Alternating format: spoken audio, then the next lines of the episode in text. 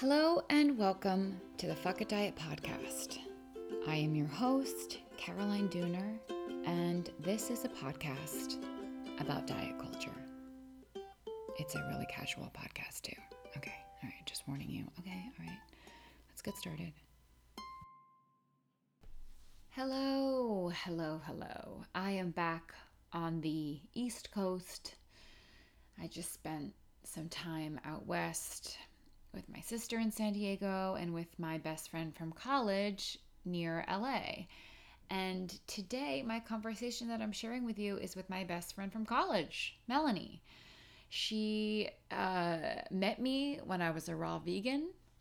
I learned during this conversation that I forced her to be paleo when I was paleo. Totally forgot about that and we just we talk about mental health. We talk about her first impression of me that i was absolutely out of my mind. And on and on and on. It's a long conversation um, but believe it or not it was even longer. And i cut out a lot of even more boring things. But hopefully it'll just give context to some of my uh, dieting my college dieting and some stuff that led up to the fuck it diet. Um, uh, also, I kind of uh, miss. She really, Melanie talks really, really, really, really, really fast, and usually really, really, really, really loud. It's a, it's a blessing. It's a curse. It's a skill. It's something that I thought was going to blow out my microphone. Uh, so I, I kept the microphone really far away from her and closer to me, but I didn't think about the fact that she had lost her voice and was a little raspy. So during the conversation, I am a little bit louder than her the whole time. And I am sorry. I am sorry. We even did a mic test, and I just, I don't know what to tell you. I don't know what to tell you. But before I play that conversation for you, I want to share with you this episode's first sponsor. Now, I have sponsors as of last episode that are very aligned with the Fuck It Diet. Every single person that I share is someone that I think that you should go follow and learn from, and they're all great people and businesses to really support the Fuck It Diet journey and any sort of intuitive eating body acceptance journey.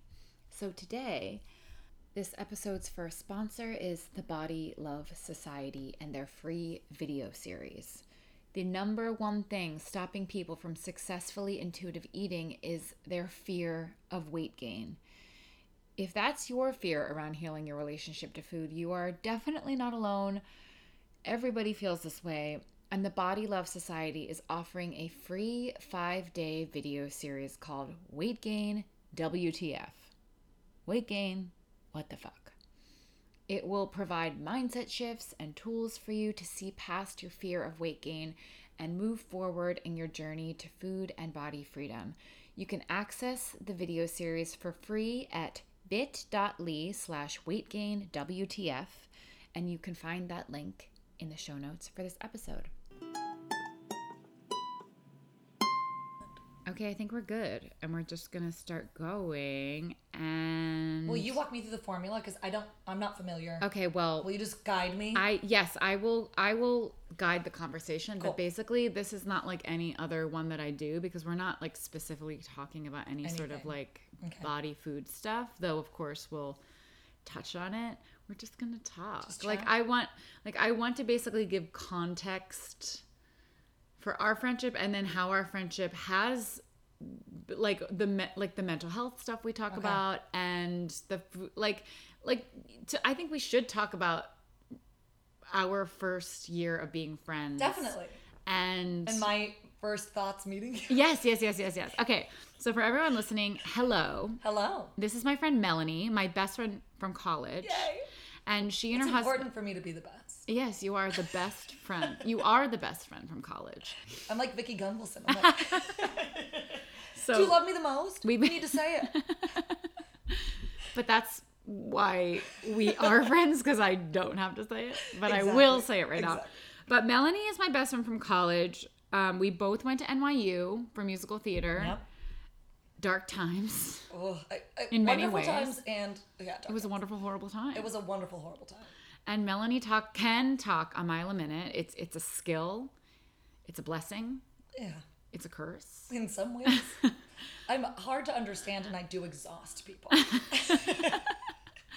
But for some reason, it just it just works. it really does. We also like do, so Melanie and her husband live in LA, mm-hmm. outside LA, and right now I am visiting them, which, you know, it's uh September coronavirus time, and so one could say it's an irresponsible thing to travel across the country. I understand. I I understand. However, I understand too, but I also think like, give yourself a break. I know It- it- it's it is worth being cautious, and it is worth Oh, yeah. taking the correct safety measures, which you did, and we could have done the coronavirus tests and all that and made super sure, but but at some point, and just so we're clear. And you're probably about to say it, but like Neil and I had coronavirus. Yes. We have recovered from having it. Um, it is very unlikely that we would get it again. especially it's been like what two three months It's been like it's two, right three, in yeah, that. it's all, like two and a half months, and apparently the three month mark is what they're saying now is potentially you could get it again, but nobody knows anything. Right. We're kind of like bionic people, so we're really the right people to visit. the stakes are low. like it really doesn't feel like you're could easily give it to me or that I could easily give it to you, especially because you both probably currently have the antibodies. And we're not doing, we're not going out and like being irresponsible. You're just here to visit us, Right. Sitting on our couch we, and watching that's shows. What, and that's what we knew. Whenever Right. I visit them, it's like we spend however long I'm there, and I have visited for two weeks before, and we pretty much sat here the whole time. Talking and watching TV. it is delightful having you visit because I don't have to like be a whirling dervish of like activities, activities, activities. I like I don't mind you ever coming to visit because it's like I get to relax. you know what I mean? Normally I'm you so have people visit and it's like it's not a vacation for me because I have to entertain. I have to entertain. I don't have to entertain you I'm very glad. except I do have to cook for you as we learned yesterday. Yes, this is true. I was trying to cut, but to be fair, we'd had an edible. Right. It wasn't I was fair. very groggy. So I really don't drink very often, but I was here the first couple days with my sister, Mm-hmm. and she, you know, she's 23. I had I used to drink every day when I was 23 too, but I have, you know, I really can't. I won't sleep, and, and that's really the issue. If I drink, I will not sleep. it's not worth it. And so I was just exhausted because I was like trying, you know, I would have like a drink or two with dinner with her. And then she'd be like, let's have a drink for lunch. And I was like, Mark, I can't. I really can't. So I was just exhausted. And then I've basically been, I like came to Melanie's to like recover. It's like, Yeah. I need to just sit here. And we have. And we have. It's been so awesome. So, okay. So why don't you talk about your experience with Corona? Like, It was so I am an essential worker. So I was going to work every I mean I'm not saving lives to be clear. I am not like I am not a nurse or a doctor. I am doing nothing that needs to be done at this time. it is funny because it doesn't, like, essential worker, you would think Yeah. wouldn't have applied to you, at least in the beginning. So I'm in automotive repair and Ah. it is important that people can drive to Their their essential cars. places. That's true. That's true. That's So true. that is why we're considered essential. That's true. Um, but you know, we're not delivering food to people that are you know working really hard. We're not saving people's lives. We're not emergency services in any way.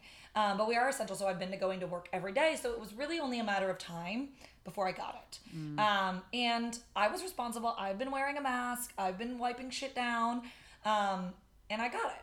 And I gave it to Neil. And it it wasn't a joke, but it wasn't horrible. Mm-hmm. Um, I do believe I got a mild case, um, or that I, my immune system or whatever. Um, it felt like a really bad cold. Right. So the first week was like body aches. I, I Neil didn't have any of this experience. My husband didn't have any of this experience. He he got like congested. Right. Um, I had a week where it's like the shirt on my back, like just wearing clothes hurt. Mm, so it's just a bad fever. It was. It must have been. So there's a train going by, but we're just gonna charge. Yeah, we're we're gonna just- be like be like the train and just keep going. We're just gonna, yeah. There's nothing we can do. It's gonna get louder. we could pause, but No, why bother? no, no. Embrace it. Um. So yeah, for like a week, it was like just wearing clothes. Like oh, my okay, body maybe maybe we should pause. Yeah, it's gonna get really loud. Yeah, let's just Okay, time out. Let's just and then this can we'll I'll literally play this train at the very end just to bother people. Some train conductors too are assholes. Some of them just do the one tap, and some of them are like. Yeah. Some guy said once who we were talking to it about it was like, I think one of the train conductor's ex-wives lives in Torres. Because sometimes it's like two in the morning and it's like, we get it. We know you're coming. I know. I heard it at midnight last night. and I was like, you fucks. You- Be respectful. You know it's 2 a.m. It's Yeah. not, there, time doesn't stop on the train. You understand what what you're doing. It was weird. And I actually had never noticed it at night before. Like this is actually a pretty responsible person. Yeah, that wasn't. It's been louder. They sometimes just lay on that horn. Yeah, I know. Like ah. Unnecessary. All Um, right, we're back. we're back. So that was there was a week of me really feeling body achy. And then it changed to just nasal congestion. Like I had really bad sinuses and um I did what really hurt the most, it was like monotype recovery after the fact. Yeah. So once it was like 3 weeks I had had it and I thought I could get back to my life. I had a cough that lingered. My um work said I couldn't go back till my cough was totally gone, which totally makes sense. Yeah, yeah. Because that's the route of transmission, but also because it just like scares people. Yeah, no, it really, Even really, if it really. wasn't contagious anymore, yeah, like if you're gonna go back to work and cough, everyone's like, yeah, of course, of course, of course. Yeah. So I waited and I waited and I waited and then I went back to work and my body just I'm a person and you know this. Yes. It's just like we're just not sick right now, body. We just have things to do. It, like Mel, like Melanie and I could not be more different. Like I cannot push through. Like no, I I, try and I fail and then I cry. Basically, Oh yeah. Melanie just walks on broken feet. I just have to. She just like does it. I have to because there's too much to do and because I always have the voice in the back of my brain of like you have to do it. You have to do it. You have to do it. People are counting on you. And and I'm working on that. but um I went back to work and my body just totally crashed on me. And like 2 days in, I had no voice. I felt like I was hit by a truck. And then I was back out for like 2 3 more weeks and it felt like I kept saying it felt like my chest was zip tied. I couldn't catch a I just couldn't take a full breath. That's horrible. And that went on for a really long time. That was the biggest part of it. Was And do you once know I was back to normal. what what that was like do you know like did they know like is it i think it's like not enough iron or not enough oxygen in your blood like I don't know. or maybe i don't i, I clearly i don't clearly I, I don't know and i don't know who knows or if they know don't but my understanding is that one of the pieces of coronavirus that's so scary is that y- your blood is not getting the Yeah. oxygen that it needs and maybe that was it, but I had the pulse oximeter and I would t- test it and my oxygen was fine. I mean, I just couldn't take a full breath. Like it, it just felt like was maybe they had cut out a lung and they're like, we're working on just the one now. But it really like, it felt like if you tried to breathe, like I could not oh, expand. oh that's really scary It was really, it was scary, but it was frustrating. yeah It was just really frustrating. so were you out of work again Yes, I had to be. Oh. because my body just crashed. And then I went it. back for like a couple days at a time and would go out Right, right, and be like, I can stay, you know, like I would get through Monday, Tuesday, and Wednesday was like, Ugh. Or so then they were like, why don't you not come in Monday? We'll use you Tuesday, Wednesday, Thursday. So I'm now back and that it's been months and I am able to work a full work week, but I get really tired Yeah. really fast. So guess who the perfect friend to have visiting is? Caroline, who just wants to Sit and relax. sit. you just are a really good like mono recovery person because I, I imagine I never had mono, I had mono for like 10 years but it, you just until like last year. even yesterday or two days ago, we came back from an activity and I was like, I'm spent. Yes. Well, well, our activity was like the most difficult thing I've ever done in my entire to life. 110 degrees. So it was 110 degrees. to sit and drink rosé. I mean, it wasn't. and it was Melanie's birthday celebration. So we wanted to go, you know, out, but of course everything's outdoor. So we were sitting Outdoors. outdoors. In really hot heat. I mean, I don't. I, we had two drinks, and I don't even know. I don't even know. Like I, I, I agree. I, I felt so weird because of the heat that I like who even knows what was happening. I know. But then we got home, and then Melanie was tired, and it's like, well, of course you're fucking tired. You're tired. anyway. Like, just the sun already wears you down. Yeah. But I do feel like I'm still not back to 100% Melanie. Even from wait from. From oh I see what you're saying from Corona I thought you meant from the heat and I was like uh, me same oh I know oh no I won't recover till next week from that heat. but But so, yeah, so that's our story. And Neil really was fine. And Neil that's good never had that issue. Yeah, it's just so interesting because it's just like so like there's such a swath of experience, and I'm sure that it's that same way with m- most viruses. Honestly, it's I'm like sure. some people get it really, really, really bad, and the people who are immunocompromised are like at more danger of like probably having complications Longer or or running da- running down and then having whatever your you know chronic health issue is like flare up or whatever because your immune system is compromised, and then other people are like, oh, it wasn't. Uh, it Some was a people have it and don't even know. it was a bad day, you know, or was it like I had a fever for I had a a headache night. for an yeah, afternoon. exactly. But I ran a half marathon in February and I got it in June. Like I am a physically fit person. Right, it's not like I was like Right. lazy all the time. Like I worked out constantly. I ended I worked out from my wedding, which was 2 years ago, to this race. And I ran this race like 10 minutes faster than I ran it before. Like Whoa. I I actually had no idea that, trained. that you did that. yeah. And I beat all of my family because that was what it was about and then I got sick. And I was like, I would be a person that I would think would like do phenomenal. Well, that's the interesting thing that people have been saying, especially in an anti diet space, where there has been this sort of dialogue of like, if you just took better care of yourself, you wouldn't get this. And it's like, fuck you. Like, It's just not the we are humans and we are fallible, and you can't diet and exercise your way to perfect health. Like, you can't. you cannot. And honestly, I thought of you often when I was ready to be done exercising because I was like, Caroline would allow this. Like, I don't need to do this. There's no, like, I'm doing it for the stigma. I'm not enjoying it anymore. I did it because I enjoyed it. Because Right. I really did like going. I liked feeling strong. I liked get being it. flexible. and then I Yesterday- stopped liking it. Yeah, and yesterday, my God, I mean, I've been saying this on the podcast that it's becoming more clear to me how much I need walking for my mental health, especially now that it feels like it's been taken Yeah. away in some ways with like not having as much access to exercise. The heat plus masks really fucks me up. Like Yeah, I can't really hard. I cannot go for my walk in with the heat wave and I, I can't. I can't. I, I agree.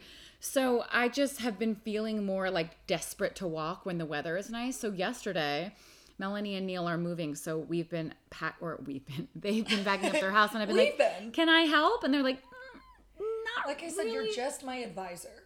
You are there to to coach me to what is needed and is not needed, or the appropriate thing to, to box up now versus later. I just need guidance. right. And I haven't even been giving her guidance, but in her head, she thinks I have, and I guess that that. That's, That's good all. enough. But I was just kind of standing around yesterday and I was like, if you guys really don't need me to help you, truly help you pack, I would love to go for a walk around your neighborhood just for like, you know, 20, 30 minutes. And Okay. it was, what, what am I trying to, oh, wizardly. When we were in Wizard people, people when do Wiz- reader. Wizard People Dear Reader. Is that what it's called? Yes. Wizard People Dear Reader.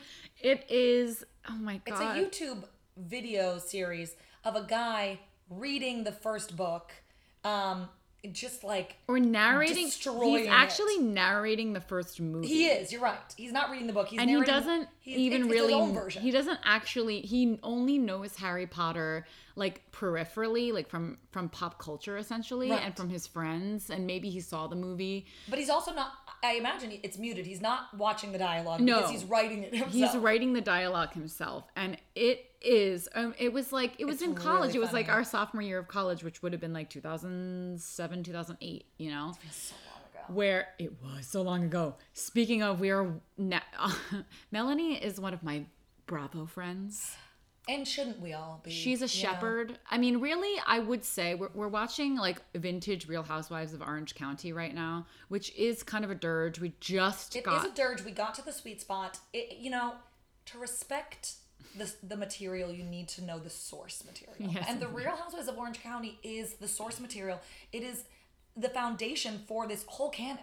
yes, yes. It, it's just important to do your research. it's a rich, it's a rich uh, legacy. But I will say, it is, you know, boring. it's boring and it's also triggering content if you're trying to heal your relationship with food and body because these women.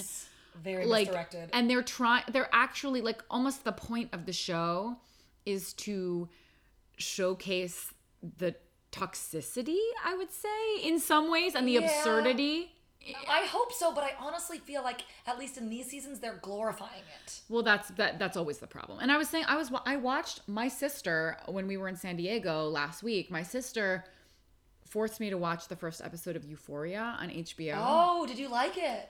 no Oh, because well i think zendaya is an amazing actress. I do too. But the problem with that is that what it does is it glorifies teenage drug addiction as a and I think maybe I don't know. I'm assuming it was a book, right? I'm assuming it was At a book at this point, it's fair assumption everything. Was and I book. can see that there and I didn't finish it and I can see that it's trying to be commentary on certain things like commentary and it's trying to like expose like the the pressures I think of being a teenager these days but um and and it's trying to Is it this generation's thirteen? Do you remember the movie? I 13? know I never watched 13, but I think so. But I, I can totally see that it's trying to explain that she has like extre- has had extreme anxiety and panic attacks when she was young, and so you know drugs and finding drugs and you know the first time that she had a panic attack as a child, they gave her Valium in the hospital, and she was like, you know, to calm her down because she couldn't breathe Okay, yeah, yeah, right, right.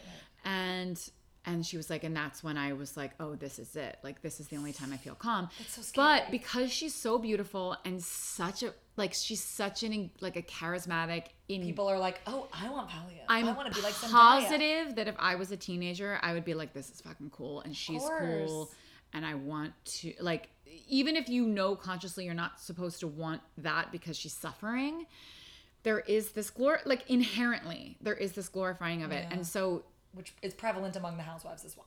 in anything In in, anything. anything. you're watching anything and i think that that's something you know we just have to like know that stories and tv movies and less so books i mean you could say books too for sure but there's this extra piece of like seeing it and the like what they have to do is they have to make you like something about it. Yeah. You know, even if it's a really dark, depressing thing. I mean, it's these beautiful, like, quote unquote, perfect people having these problems where you're like, well, that's not so bad. You know, like there's some Well, yeah. glorifying Well, of it. uh, Well, and and we still need to go circle it back to Wizard People, but Oh, sorry. ju- just to finish the thought with, with Orange How did we County. get- why I- did I- this this is what I feared might happen. Is Oh. that we love to start conversations and then just so anybody who But is listening, uh, you know, They apologies, know. a thousand apologies. But you already It- know. uh, If you, you know. listen, you know that this, I mean, this is the way I am anyway. I don't even Good know because yeah, happening. getting on tangents is just uh,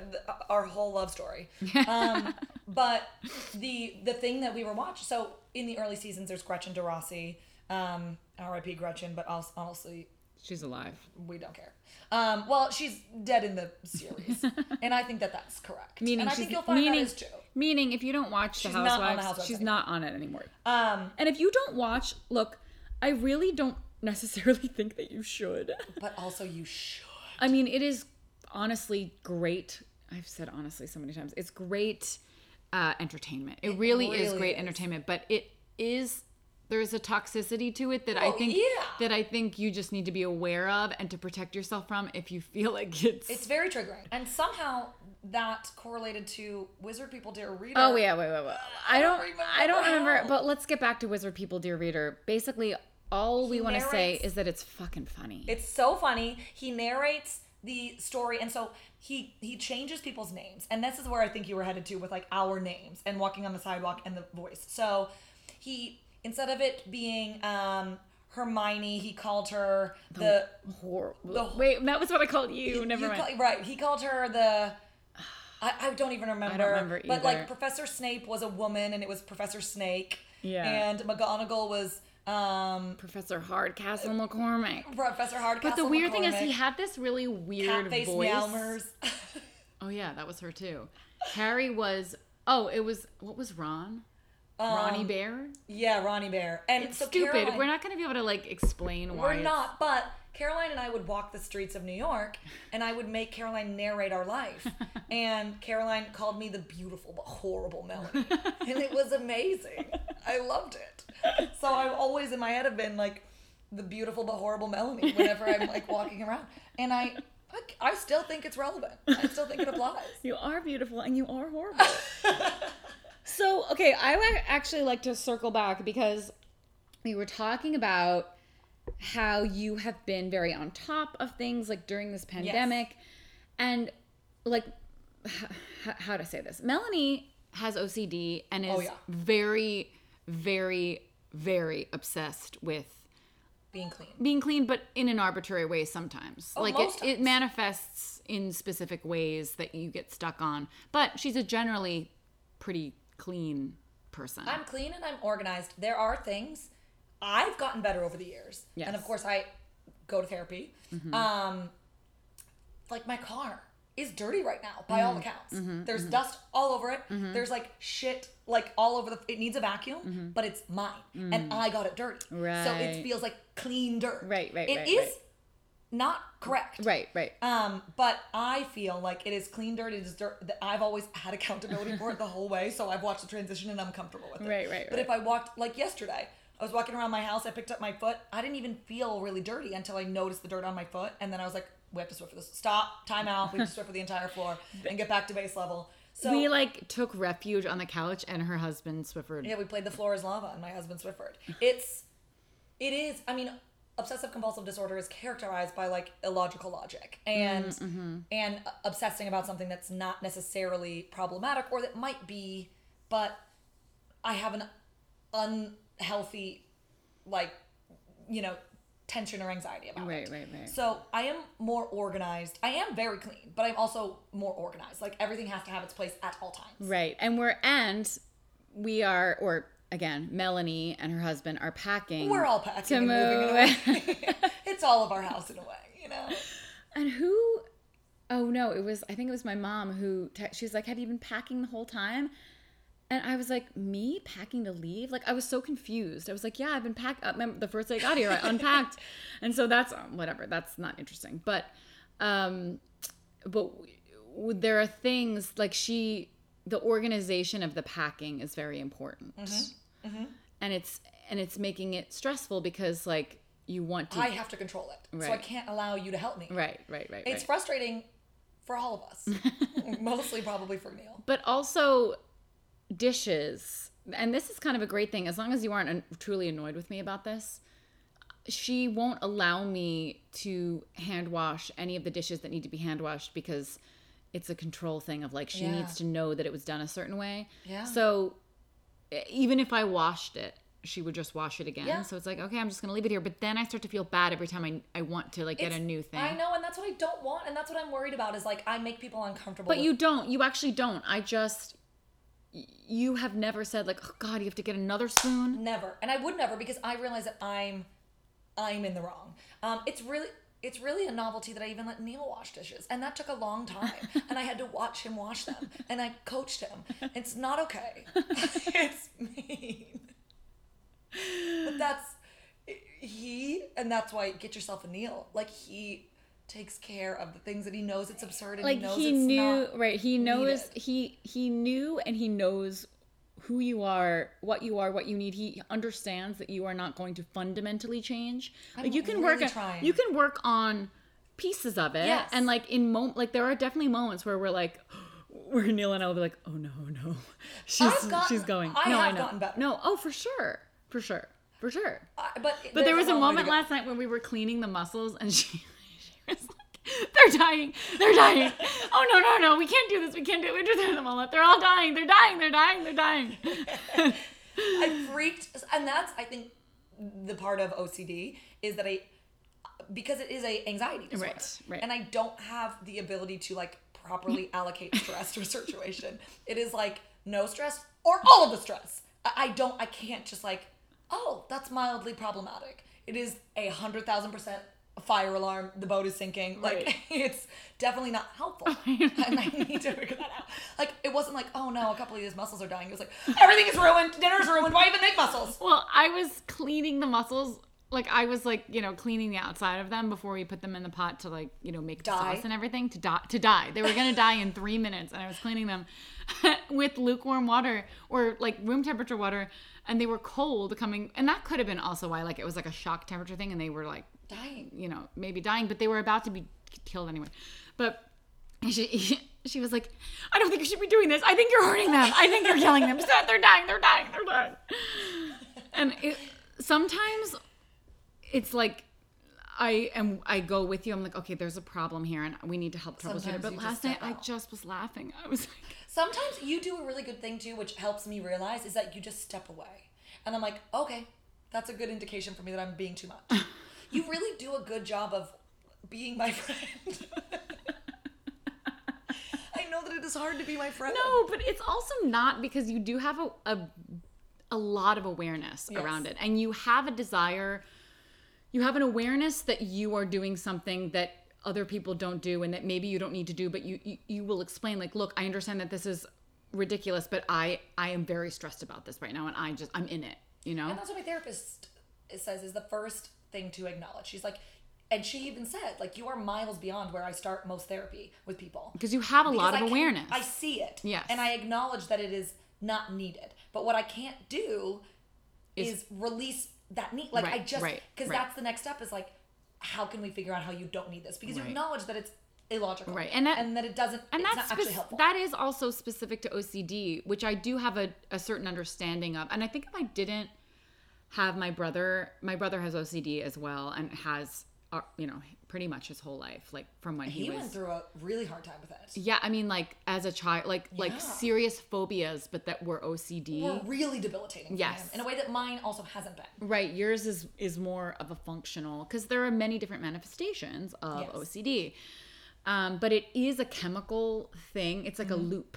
Mm-hmm. It's like your brain is on a loop, and it's it's it's really honestly not a choice. That part, really but then isn't. it becomes about managing it and like how do you exist and like support yourself and like have coping skills to like you know, if you're not going to do medicine, which a lot of people do, and which you could argue, like for instance, Shane has been on medicine, Which I totally advocate for But- if you need it. but for him, but the thing is, yes, of course, of course. If, if, I- I if it's helping any- you, yeah. if it is helping you, please, please do what you need to do. My brother has been on medicine for OCD almost experimentally since he was like 10. And his brain developed on it. And now, in a way, it's almost like to just be at his baseline OCD, he needs to be on the medicine. And like the question of like, can he wean himself off? Um, nobody knows. And he has tried, and he's like, oh, it, it- I mean, it's it's a quality it's of a life big thing. dip yeah so and then the question of like if he had if he was on more medicine would that really help the answer is pretty much no like he's It on you know always makes me think of next to normal, and I'm like, oh i know I'm like, unmusical all the drugs cause another drug to be needed and cause. a i mean side it effect i mean it does It it, does, does, that that's why- doesn't mean that you shouldn't be on it sometimes Right. that is fully worth it Right. you know I have family members that if they weren't on medication for depression, like there would be something bad. That would Yeah. And so. I don't.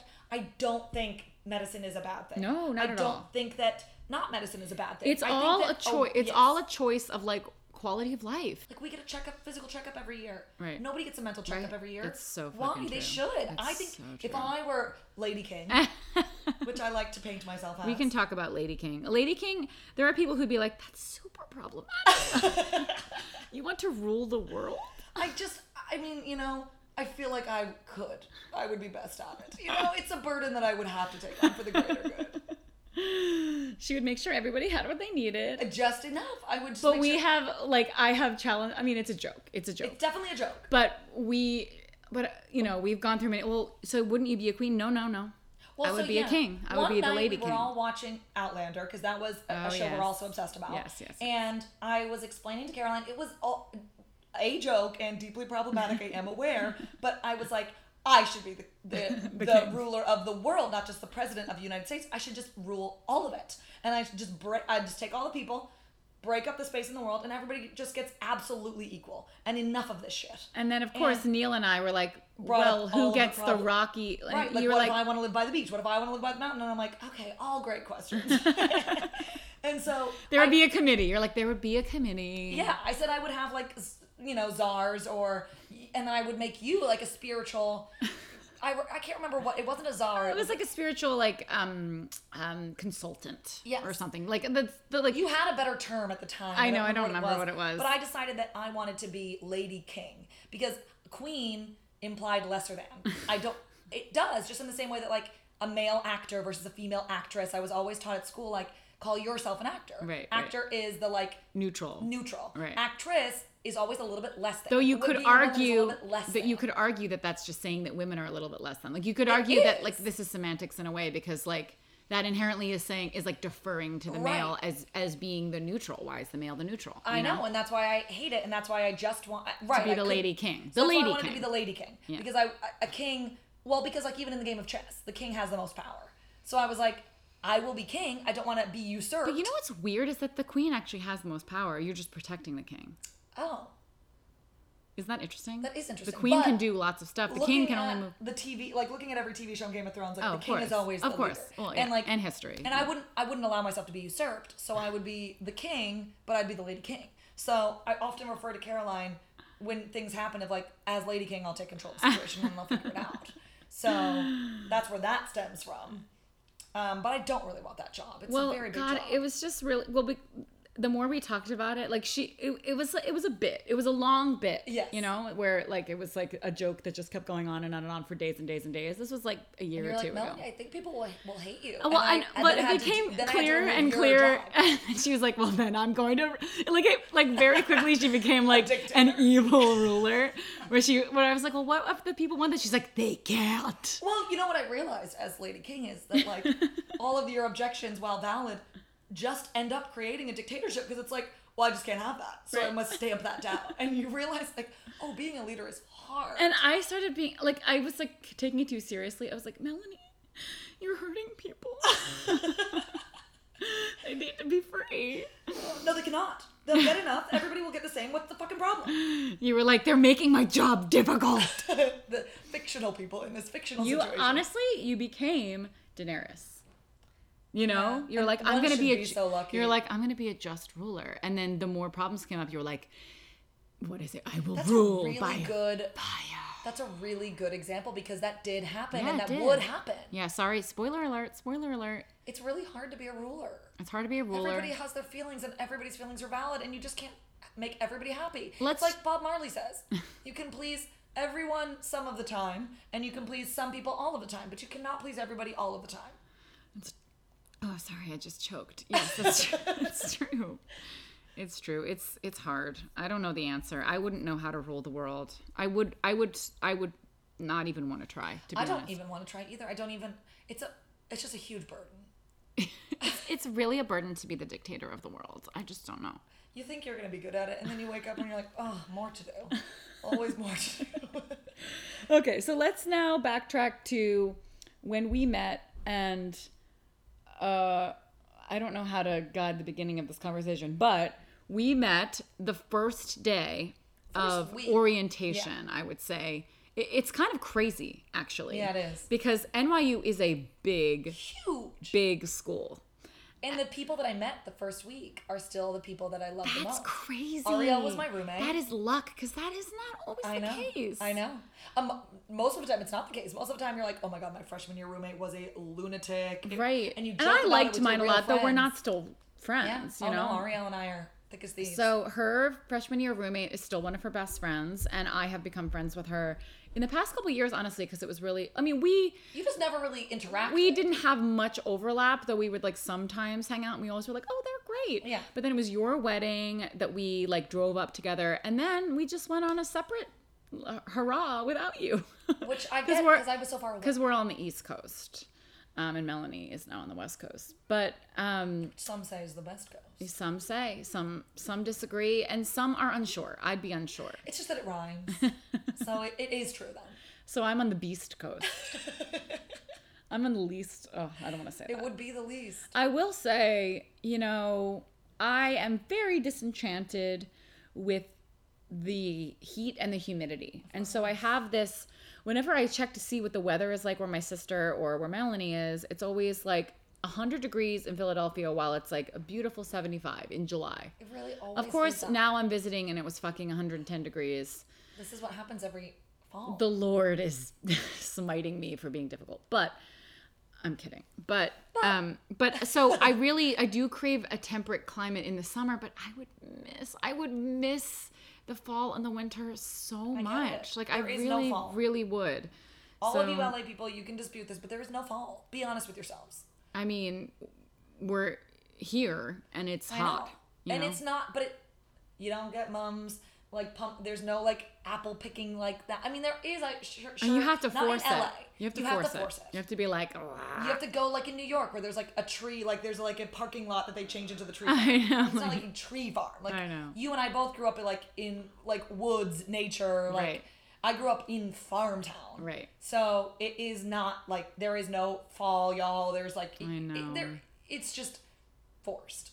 Right. And that's fine. That's again, it's a choice. You know, well, I guess it's easy to say that it's a choice where you live because it's it's It not easy to like pick up. And it's a choice, but it's also like to Sometimes completely. Yes. And if your whole family is in a place, like it can be hard to. Uh, unless you're like me and you're like, if my whole family's there, I would like to be as far as and I do appreciate that you guys all have like stayed together so that I can remove myself from all of you. and then visit when you want to. Yeah. Um, okay, so we met at it just was luck that we had the same like advisor or Yeah. something or like same like It was. It was like an advisor group. yes. Ethan, I think his Ethan name was his name and we all met and we did like a scavenger hunt around the yes. city. Yes. I think we met in Union Square, did we not? I I it was in a building I remember because I'd like find a lobby and I was late. Yes, I know. And I would like you to to explain it from your perspective and then I'll explain it from my perspective. okay, so the whole and this always reads as meaner than I intended. But I'm just gonna just tell the No, just tell a story and then I'll Um, defend myself in any way that I can So if I can. as pr- probably everybody's aware, New York is a big, vibrant place. All of us were these like young, you know, impressionable 18 year olds like coming to the city. And like everything, everything was like overstim for me at that time. Like everything was like, wow, awesome. Oh my God, where am I going? This is so cool. And I was so excited to live on my own. And I was just soaking it all in and obviously also being anal retentive and being like, I will do it right. I will be at every place I need to be at. So we go to meet our advisor and he's just like, you know, waiting till everybody arrives to begin the activity. And we're waiting and we're waiting and you know, there's three people, then there's four people, then there's six people, and then we're really a couple of minutes go by before you show up. and you roll in like a whirling I dervish, hate like being a late. tornado. I really, I'm not usually late. You- I am not- that multiple times. This podcast is also brought to you by Linda Tucker. Linda Tucker is proud to call herself an anti diet coach, supporting people as they relearn how to enjoy food and trust their body again. She has a specific interest in the nuances of how to stay on the non diet path while also trying to manage chronic health issues. She keeps her coaching accessible and affordable and off- offers virtual sessions to people all around the world. She has hosted multiple book clubs, including the Fuck It Diet. She had her own book club on the Fuck It Diet. And we have talked a lot in the past, Linda and I, about chronic health issues and rest. So we are also very, very aligned. She provides free consultations for any who may be curious, and you can reach out and say hi at lindatuckercoaching.com. So the next sponsor is Lauren Redwine. Wouldn't you like your last name to be red wine or white wine? I would take either over Dooner, and that's for sure. Lauren Redwine is another anti diet coach, and her mission is to challenge wellness as usual and give you some motherfucking freedom. She is certified from the Institute for Integrative Nutrition, and she also got her master's in psychology in 2019. She follows an intuitive eating, anti diet approach with her clients, obviously. That's why she's on here. So, back when Lauren was going through her health certification, she tried diets, cleanses, healthy lifestyle eating in order to live like she thought a health coach should. And after each attempt to follow a plan, she would inevitably find herself, we know this, right? Find herself in a violent binging phase, only to start a new diet plan all over again on Monday. And she felt extremely alone because no one was talking about it, especially in the health and wellness world. But she has since found freedom and she can help you get there too. She can help to guide you to lose the obsession with food, stop the diet binge cycle, learn how to connect to and trust your body, and separate your self worth from your appearance. If you're interested in learning more about Lauren's work, you can find her on Instagram at Wellness with Red Wine. Remember, red wine, wellness with red wine. Or you can sign up for her newsletter at laurenredwine.com and you can again find all of these links in the show notes. You came in with just this like massive amount of energy and just immediately apologizing for your presence in the space for being late for being ugly like you were like just like i'm sorry this is not the way my skin normally looks i'm going through a change i'm trying to purge all this stuff i'm doing it with my mom and it was Oh just like God. we just heard so much about you so quickly Oh, I feel so And- sick over that. That's I so mean, annoying. and it- I'm telling you, I look like a bitch now. I'm just telling the story how it happened. No, I know, And I you was- approached and you just like gave all of it. You just like like emotionally vomited on us. You're like, here's all the things I'm sorry for. and we were like, wowie, okay, let's begin. And I just, in my brain, I checked it off as like lunatic. Oh God, because there. I mean, honestly, we were in school for musical theater, So I was and so already there. cautious. Honestly, and I was too. But then I, of course, I Which sounds mean, but no, I, was am too. not a musical theater. Like I am a musical theater person, but you know the person I'm talking about. Yeah, oh yes, and not I, me. honestly, I'm not either. who is just like knows every musical, quotes everything, like always on to song and dance, like um, and that was always the person I was fearful of, of like, oh my god, I'm not going to be able to have real conversations with any of these people. They're like regressed, Right. Which is so mean to say. I love musical theater people, but- but at the time that I was 18, I thought I knew better, and I was like, Right. all these people are obnoxious. Yeah. And you were that person. Oh my God, but I wasn't really for You long. weren't at all. In that moment, I You- really was. You were in my brain, so I I, was it. like, "What a absolute nut job!" Oh. And but but but there was something I was like, "I'm into her crazy," and like a seed no, you was weren't. planted. No, you weren't then. I don't not believe. then, I don't but believe a that. seed was planted. I saw you again then in Cap, and honestly, when I met you again at Cap, which is where we went to school, Mm-hmm. um, Cap Twenty One inside of NYU, I I didn't immediately attach the two people oh, interesting. because I really liked you at Cap, Ah, and I didn't were we? immediately connect it. And we were in the same Yes, we were in the year. same freshman year class. And Ah. I was like, this bitch is really talented. She's really oh, should I not be swearing? Oh no no no! Of course, I was I was going to say something, but then you said I was talented, so I didn't want to interrupt you. you were very talented. very talented, very put together, and I was like, whoa, who is this person? And you were still immediately, you know, explaining your dieting and ex- Which okay, we need to wait. Sorry, this is important because I want to talk. That's when I was a raw vegan. yes, So we're just gonna wait for this train to. and your macaroons. I vividly remember your macaroons. Oh my, like raw macaroons. Right. I spent so much. they money were on food. yummy. Yeah, but it was like all I could eat. That wasn't like a banana or like lettuce or something. Okay, we're just gonna wait for this. Look at how Molly does that too, right? Oh my Like, he God, gets it gets a so small. He's taking up half of his bed. I He could easily, like we bought him this bigger bed because we're like he's such a big boy and he did this on his little bed, but he does it even on a big bed. He's such a tiny little He likes to be a donut. So Melanie and Neil have a beautiful Husky shepherd. husky shepherd, and he, and last year. I visited and I brought Molly on the plane, and it wa it almost killed me. So I did not this year. Also, plus the coronavirus, everything. It was just too many logistics, and they played the whole time, and so it's just very sad. She's back with Sammy Nene, her uncle, um, good good friend, someone who he actually was the one who was with me when I adopted her, and he forced me to get her because he told me that there would never be a better puppy for me, and he was just Totally he had an ulterior. He was right, and he also had an ulterior motive to like sort of have a dog himself, but not have to actually. Um, so but anyway, yeah, so going back to so you were still all about the raw thing. so I was about a new like. I had only been a raw vegan probably for three weeks. You said you were doing it with your mom. Who I was, was, sick. who had cancer, and she was like, you know, we grew up in a, uh, you know, alternative uh, health household and a diet diets can maybe heal us household. So when she was diagnosed, her first thought was, "Oh no, I caused this. I can reverse it by living a better lifestyle and." And you know, researching, and we read this book on vegetarianism and cancer, and then all of a sudden, we were both raw vegan.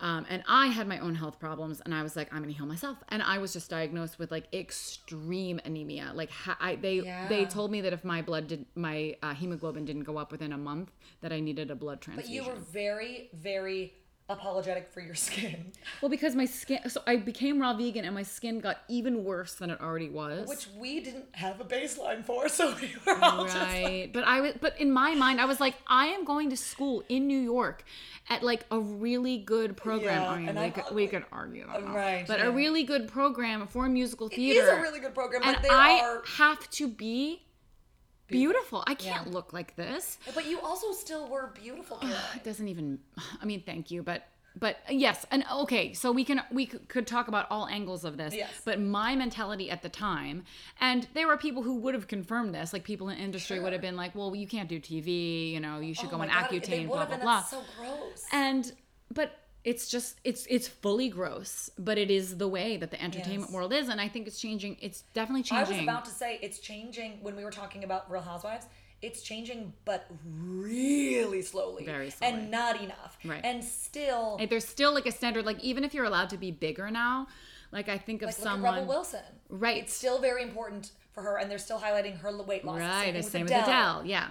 And then I even think of like the actresses who are not skinny little people who are still like I'm thinking of Jane the Virgin. I love that show. She's not a skinny little person. However, she still has perfectly clear skin and absolutely like perfect beautiful Teeth, face eyes, yeah. and very like actually very white looking you know she's Yeah. playing a latina but Yeah. she's also a very white looking latina and there are a lot of people who you know, i actually don't know all of the ins and outs of the gina rodriguez stuff because i think there are a lot of people who either. believe who who are very upset with things that she said about the black community so i so probably like there are problematic things here but this is an example of someone who's like actually not that big and it's like oh she's like a big yeah exactly Yeah. and it's like well she's probably like you know an eight you know crazy.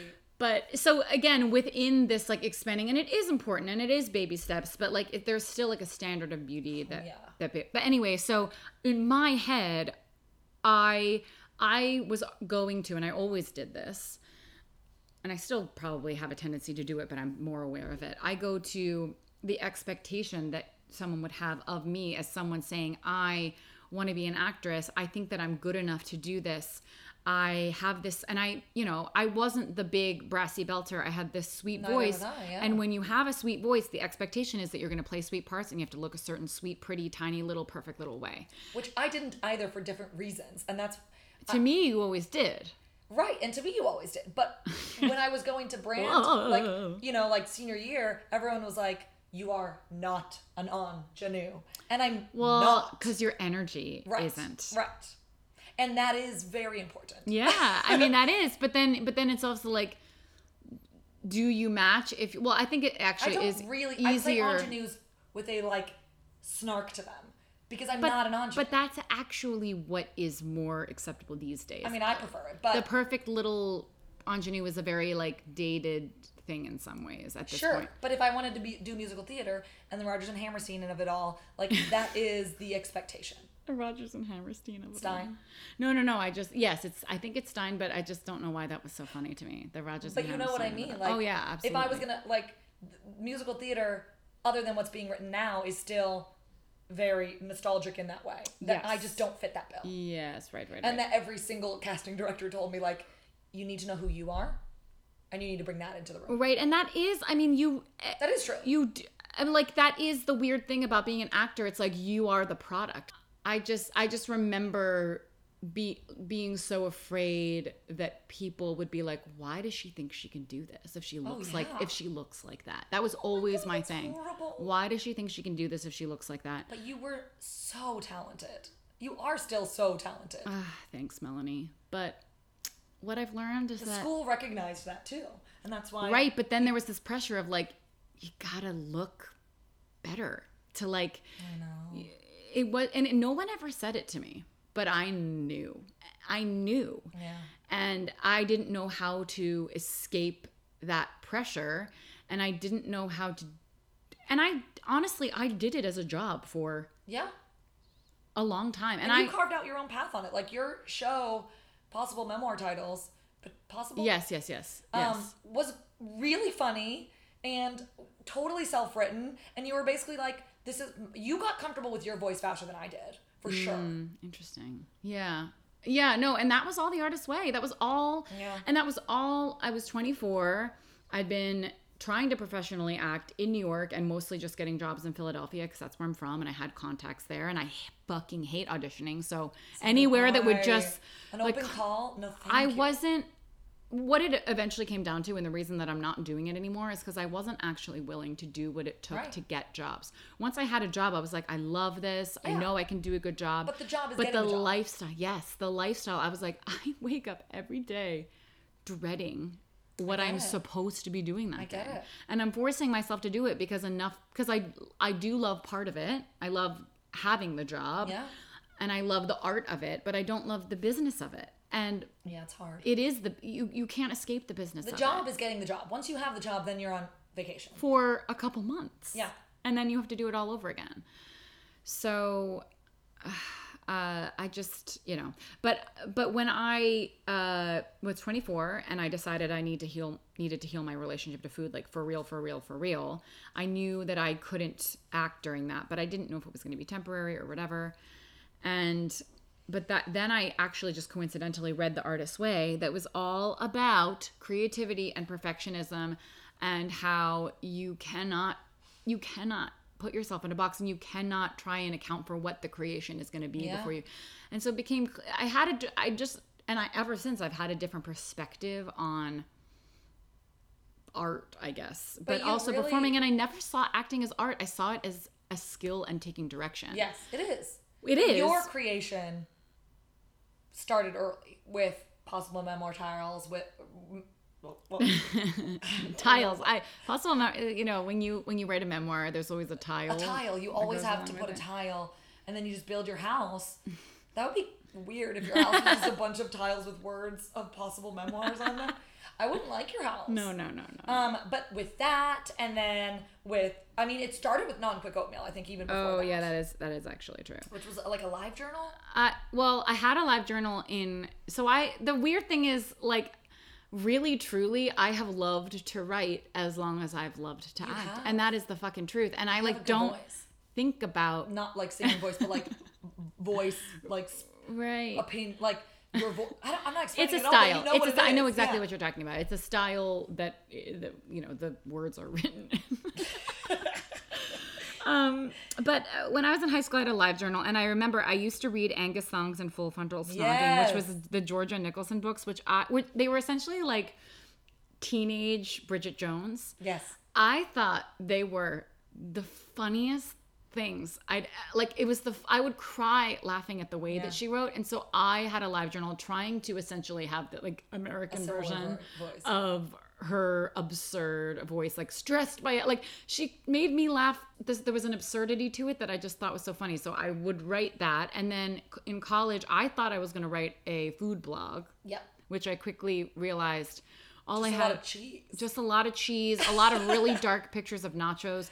I only ha- I, I I would follow these food blogs where this person probably had a husband who was like a photographer who she would like take along with him and like have these perfectly lit Yeah. photos in these swanky places Yeah. like new restaurants We would go to restaurants though, so that you could do that. and but it was was like a, it was a couple months of me taking pictures with my flip phone and being like why are these so bad because i didn't bad. understand anything about photography and i was like i guess this isn't going to work. And then what i found that i learned god i'm talking about myself a lot. What i found that i learned is that i really just loved writing about the weird thing that happened. Yeah, which And is so- what it really quickly turned into. turned it into was that. not food as much as and that so and all- then it was the fucking diet. So that's basically how we got and all of that to say our- friendship once we got into acting class was fast and furious It and full was. We became best friends. we became like bonded and my memories i'm sure we hung out less than i think so but in my like mind's eye it was like every no single no day no we hung out all of the time We did. because oh, because we lived in we ate at restaurants together like all of the time. Yeah. We walked back and forth were to school together. friends. We exercised. Like in my mind's eye, in my memory of college, every single day I hung out with you. and we didn't but it was very very very often because we Yes. were we were Oh, in the same classes. We were in the same classes. The first year our similar dorms were right next to each other. Yeah. we both have anxiety that manifests in different ways. So we have like different we both we're both like have our own insanities that don't actually line up which i think is good because we can kind of like it's amazing. have perspective for each other. And and then we were in the same like group class like for men like it was almost it was kind of weird that they kept putting us together because you would But think that they would like, purposely I think intentional. like think? we were cast as leads in the same musical. that is crazy It's really weird. It's like the universe just kept saying like, "You guys will always be best that friends. is Will always be best un friends." that is very like that was very lucky Yeah. because usually there's one lead like one female lead and one of us would have been it Yeah. but instead we were sister leads Yeah. You It know was, it was wonderful. it was crazy it was a very old-fashioned musical and then you did your senior year practicum before I did, but I hung out with you guys So every day. we didn't have to be like we, I was like the only one on the other group, the other semester that hung out with your group that's true every day. Like you guys had a very insular showcase. right I mean, it so was like a, this was an agent Yeah, so did we, but the last year. I br- I was able to like jump in on your guys' party. and it's because you were friends with a lot of us, like I was, but but really it was just you always invited me and I always showed up. oh, that's it. That's it. There was a time when I was social, guys. Yeah, there was a time, but we would go to Grey Dog. I mean, we did. Yeah, we, we would go to yeah. Cafe Orlin like every single day. We would just walk the streets. We would exercise together. Like we hung out constantly. I know. It was wonderful. It really and there was so much that like I was always along for the ride with whatever y- your Crazy like new was idea doing. was, and I there were a lot of them. Oh, because the other day, okay, because the other day we were talking about how we were going to do this, and um, guys, this has been so long. I'm very sorry. We won't talk too much about it. but in longer. case you care about yeah Caroline's origin story, like every good superhero. I had to suffer on diets um, before I was injected with just, a serum. I was always like, okay. Okay, so well, so my freshman year, I was a raw vegan. It was very extreme. It was my worldview. It took up a lot of my And mental you space. think you would have run far, far from me because processed food is my jam. Oh my god! And she, I would, I would like look at her with her perfect fucking skin, perfect skin, eating her whatever weird like Costco. Kraft packaged. And I was like, I, I don't understand. I don't understand. Why do I?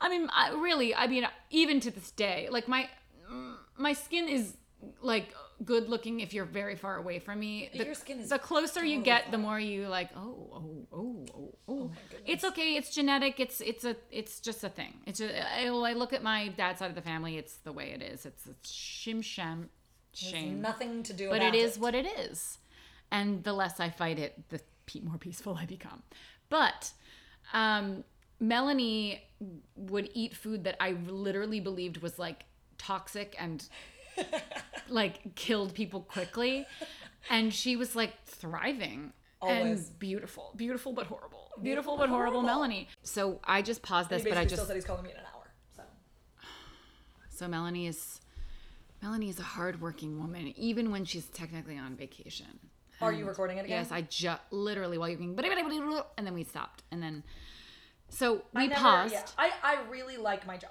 We- so I really like I am the king. So if you watch Real Housewives of Orange County, sorry, I keep clapping, which is the worst thing that I should be doing while we're recording. You don't have to apologize. Um, but that's how I laugh. I laugh by, by clapping. It's weird. I, I actually nothing comes out of her mouth. It's just all claps. It's, it is really weird.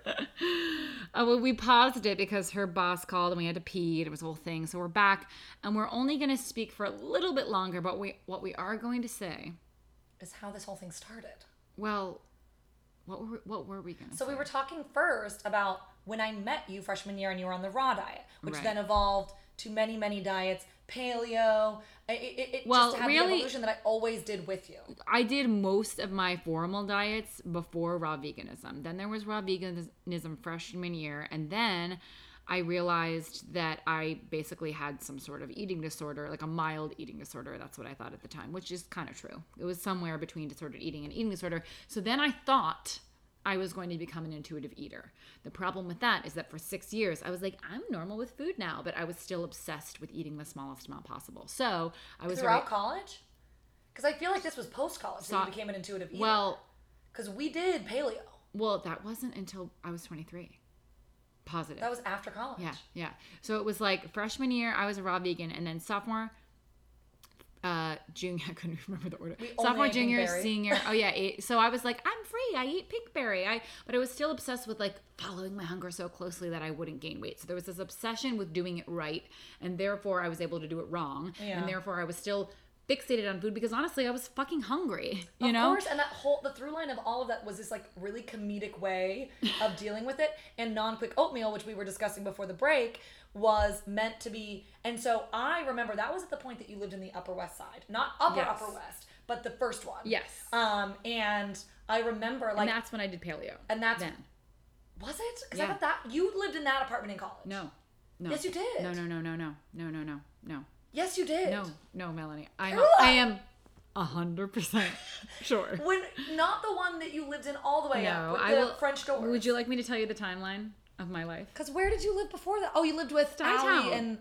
Oh yeah, duh. You lived in Stuytown. Okay, well, year. in any event, Okay.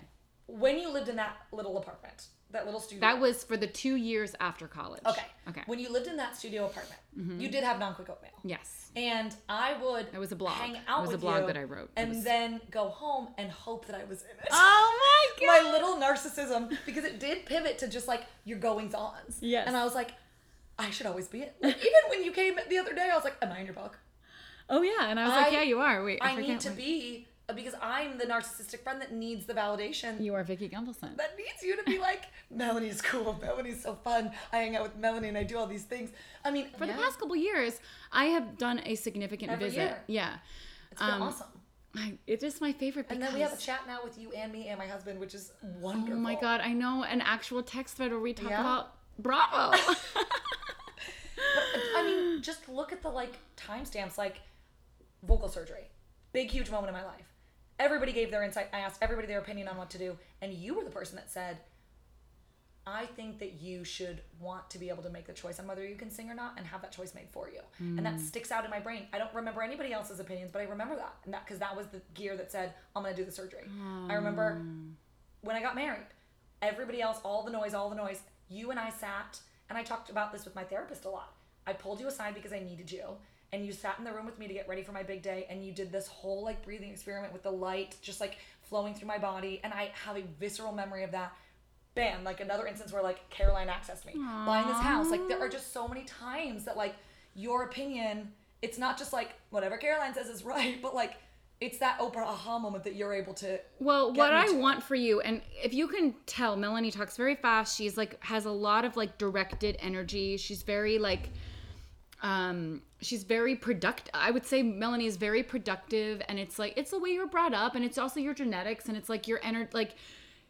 And, and she can work herself up into like expectations and stress and all i want for myself and all i want for you like all i think that we we as humans like need to be able to access is like what would help us access peace like Yeah. what is peace like for instance they were making a decision about buying this new house and taking a an offer that was like a sure thing as opposed to like taking it to market and I could tell that you were like, but I want to win. Like I and and she's very good at saying like I know that I like I she has a lot of awareness about the way that her brain works, but like that like but what would give you peace? Like what would give you peace? Well, you said it. uh, The way you said it was like, "This is the gift that the universe gave you." Like, there's a lot of stress going on in this uh, particular situation, and this was that gift we were looking Because for. we because we the week we before the week it. before we're like you're gonna sell your house quickly. It's all gonna work out. You're gonna sell it in time for you to buy this house that you want to buy.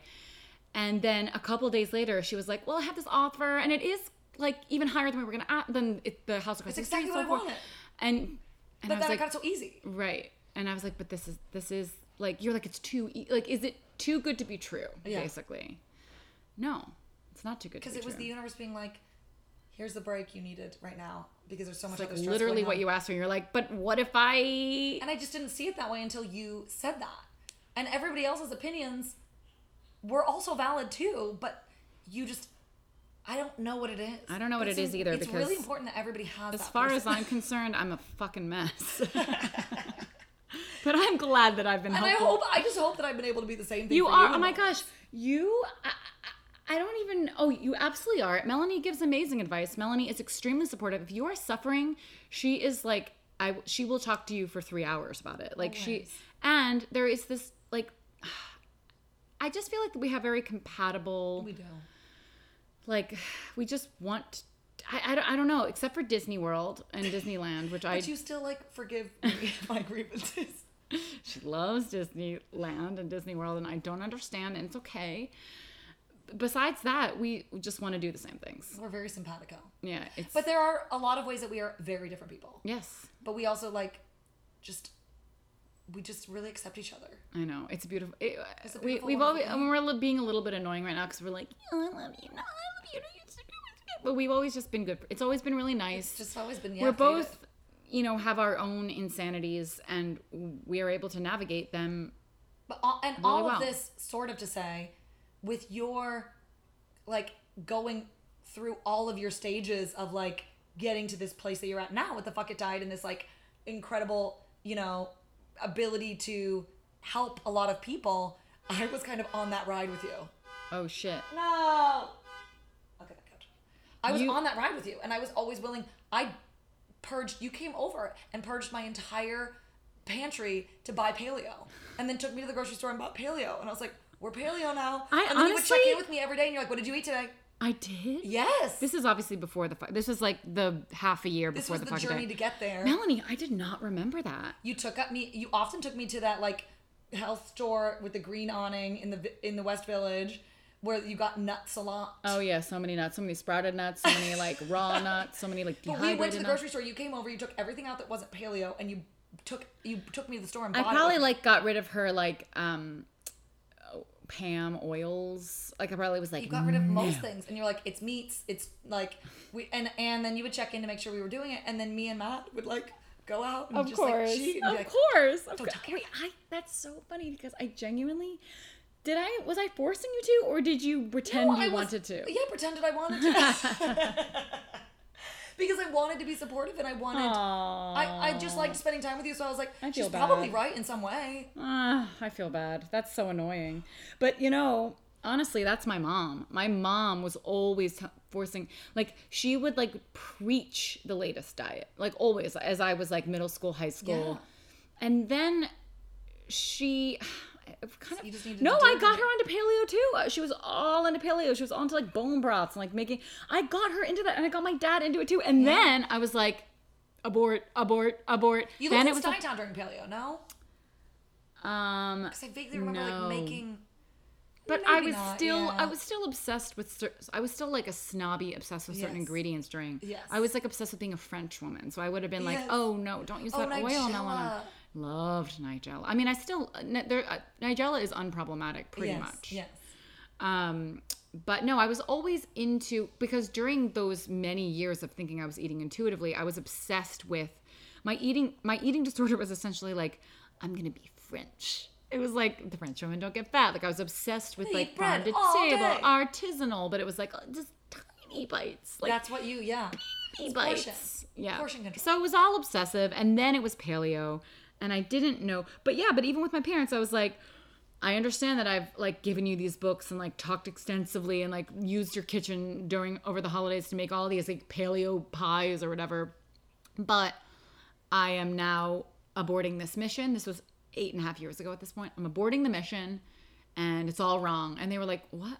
What?" And so they're still. They'll be like, they still to this day the, the the most diet culture thing besides my mom still talking about weight the most diet culture thing about food is that th- my mom will make a dinner with like a meat and like two different vegetables and i'll be like there's no carb. And my mom's starch, like yeah. my mom will say caroline vegetables are carbs. And i'm like no. Oh is there a is there an intruder? Okay so i think this is a natural end. I think we should end this now. Okay. You don't want to talk about the fucking diet or my awareness. Oh that. yeah, sure. I think that's what. no, absolutely, absolutely. I, I, yeah, you probably have a very, you have a perspective on it that I don't have because I was just so in it Yeah. that I don't even know like what it was like from the outside. No, I mean it was. So. They're just doing. They're just. Oh, but maybe we really should end it. Maybe we should do a part two in 2021, And just or or remotely. up until this point. Yeah. and then a lot of other things happened, and then the book came out. Yeah, and you know, and also we didn't even touch on the fact that Melanie would like literally just like not eat for days, oh yeah, my own horrible diet, which was just like starving myself. Right. So we'll part two. Okay, so thank you, Melanie. You're welcome. Thank really you, honestly, this Thank has you for having been wonderful, horrible. Look, But that is kind of what begun this li- this Whirlwind. life, this this life we live. because really it was half and half and we again this will just go into that but like it was half you genuinely going through this like food uh, you know renaissance or like food um I like that. it was kind of a food renaissance like a but diet also like food you know Diet. awakening and this comedic voice and this like wanting to express yourself artistically in your way Right. And And, it it's was funny that it came melding of the together. And. I actually saw them as separate for so long, but like I I actually thought the fuck diet was like very serious. And people would email me like early, early on and be like, I you're, you know, I love reading your blog. It's helped me so much, and it's so funny. And I'd be like, I just loved the way you say things. You just like That's very. Uh, it sounds like I'm tooting my own horn, but I was confused. I was like, "It's funny." Yeah. I'm like, I would like talk in all caps, but because I was like, "No, stop doing this," blah blah blah. But anyway, it's all fucking worked out, and I'm very lucky, and I'm lucky to be friends with Cara Melanini. That's the other stupid thing. that's that another stupid thing. What was that? We just like We were like was- two peas in a pod. Like Well, we, we were were probably wearing the a same shoes or something. I think it was like all of that, like the Benifer thing and like conjoining like Oh, yeah. names. and we were like, our names, how would they conjoin? And so it became Caramel and Melanini. And so when I talk, when I talk about you, I often call you Caroline, Oh right. just because of that. Right. Aw, Caroline. That's the cutest name I've ever had. All right, we need to end this now for our sake and for their sakes. Thank you for listening. And um, Um, I also do a podcast with uh, my friends. what did I just say? It's like Caroline is not a friend. well, those are the ones. with my other friends who live Yeah, out yeah, here. yeah, yeah, I have multiple friends. Um, it is called Have You Seen the Podcast? Um, it's essentially, you know, in Friends, we always sit and talk like, oh my God, have you seen this? Oh my God, have you seen that? We all do it. We, you and I have done it a thousand times just in this trip.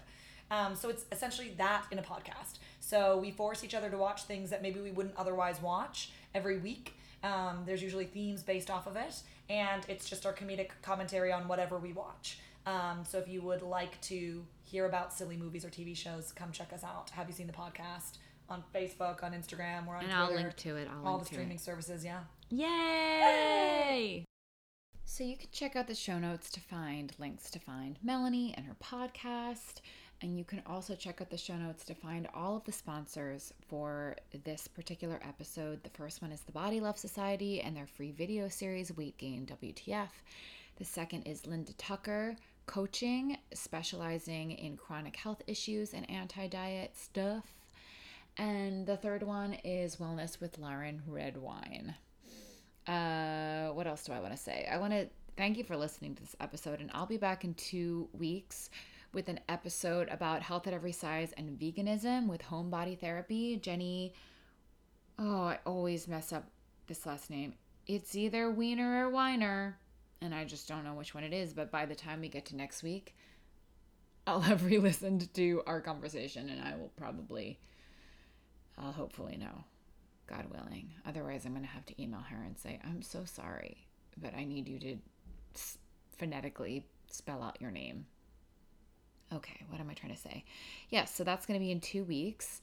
And then if you're interested, if you are a health at every size or anti diet or body image business or professional and you would like to get an ad spot on this on this podcast you can go to thefuckitdiet.com slash advertise. And if you would like to send i didn't read a listener story today but if you'd like to send a positive and inspirational experience on the fuck it diet for people who are just beginning their journey you can send that to podcast at carolinedooner.com thank you for listening.